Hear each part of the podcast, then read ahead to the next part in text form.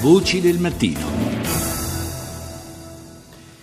Abbiamo aperto questa puntata eh, raccontandovi il clima che si respira a Istanbul eh, a un giorno e mezzo ormai dalla diffusione dei risultati del referendum costituzionale eh, che concede ampi poteri al presidente Erdogan. Torniamo su questo tema in quest'ultimo segmento della puntata, lo facciamo con Francesco Pongiluppi, ricercatore dell'Università La Sapienza di Roma e analista dell'Institute for Global Studies. Buongiorno Pongiluppi. Buongiorno.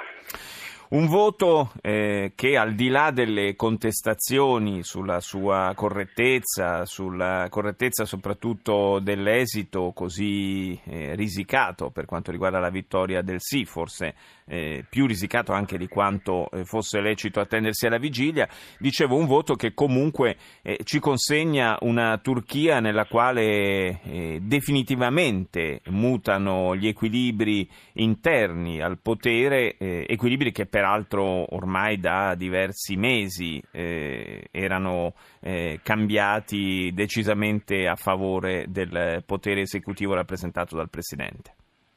Sì, è una Turchia che cambia, una Turchia soprattutto divisa, quella che si sveglia all'indomani del referendum.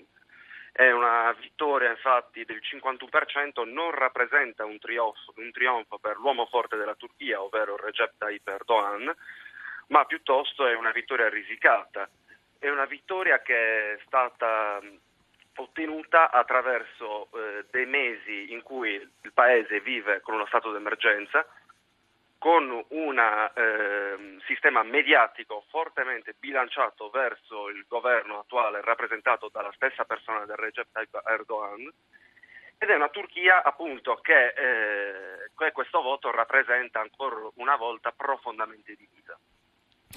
E a fare da contrappeso eh, nel tempo alla, eh, al potere esecutivo in Turchia ci sono stati a lungo i militari e anche eh, la, la, Corte Costituzionale. Ora i militari eh, anche eh, con questa eh, riforma costituzionale passano sempre più alle strette dipendenze, alle dirette dipendenze del Presidente e la stessa Corte Costituzionale è pesantemente influenzata dal potere di nomina eh, dei giudici da parte eh, del Capo dello Stato. Eh, quello che viene un po' a mancare rispetto alla Turchia del passato è proprio un, un meccanismo di contrappeso, visto che anche lo stesso Parlamento è molto limitato sue, nei suoi poteri. Beh, senza dubbio, con la riforma l'esecutivo sarà controllato dal Presidente della Repubblica, eh, la stessa Corte Costituzionale, i membri della Corte Costituzionale saranno nominati in gran parte dal Presidente della Repubblica. Quanto riguarda invece il ruolo dei militari, che storicamente sono sempre stati descritti come i guardiani della lecità e della tenuta costituzionale, già dal fallito golpe del luglio scorso eh, stati, diciamo, eh, è, è, cambiato l'equilibrio tra l'esecutivo e l, l, l'autorità militare. Oggi in Turchia è l'esecutivo che controlla l'autorità militare, quindi anche con la, con la, nuova riforma approvata al referendum sarà il Presidente della Repubblica il capo delle forze armate, cioè sarà la persona, la figura istituzionale a controllare l'autorità militare quindi un rapporto diverso da quello che abbiamo sempre visto nella Turchia repubblicana. D'altra parte Erdogan da quando è al potere eh, non ha perso occasione per eh, effettuare delle vere e proprie purghe all'interno delle forze armate e l'ultima occasione naturalmente gli è stata offerta dal, dal golpe, ma già in precedenza aveva eh, depurato tra virgolette le forze armate da elementi che considerava potenzialmente pericolosi per sé. Ma senza dubbio, già dal, dall'inizio dei, degli anni 2000, ricordiamo che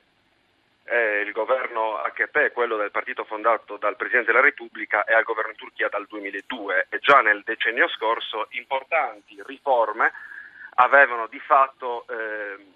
modificato quel potere che negli anni ha permesso ai, al potere militare di, eh, di rovesciare anche il potere costituito. In Turchia per tre volte più un memorandum militare del 97 il governo è stato rovesciato dai militari. Senza dubbio il rapporto tra Recep Tayyip Erdogan e i militari è stato da sempre un rapporto insomma, dove il presidente attuale ha voluto sin dall'inizio cambiare le regole del gioco, anche aiutato da chi? Aiutato anche da quella voglia di democratizzare il paese che perlomeno sino alla fine degli anni 2000 è stata rappresentata dallo stesso potere politico, dalla stessa formazione politica di Erdogan. Mm, peraltro Erdogan eh, anche nei toni, eh, ieri l'abbiamo sentito utilizzare un, uh, un linguaggio eh, riferendosi ai paesi occidentali che eh, eh, alzano il sopracciglio di fronte alla correttezza di, di, questo referendum costituzionale, ha parlato di stati crociati, di, di nazioni crociate, insomma un linguaggio che lo avvicina molto a quello utilizzato da movimenti terroristici, estremisti, islamisti come eh, stessa, la stessa Al-Qaeda, lo stesso eh, ISIS. Eh, abbastanza, fa abbastanza impressione sentire da un leader turco, una nazione che ha sempre mantenuto comunque una distinzione tra la laicità eh, del, della politica, dello Stato e, e poi la, la religione eh, che è largamente maggioritaria nel paese, cioè quella islamica quella musulmana, eh, fa impressione sentire questo linguaggio. Beh, senza dubbio fa impressione, ma bisogna anche capire la società turca. Erdogan ha necessità in questo periodo storico di utilizzare certi slogan,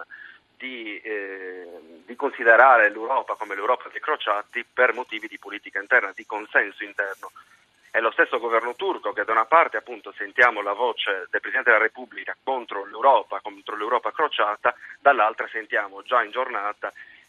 vari ministri che parlano invece di cooperazione con l'Unione Europea, quindi bisognerebbe un po' anche distinguere gli slogan che utilizza Erdogan per motivi di consenso interno da poi quello che invece rappresenta anche il governo turco, che ha necessità di cooperare con l'Unione Europea, il cui mercato rappresenta tutt'oggi una grande parte del, della propria economia, dei propri scambi.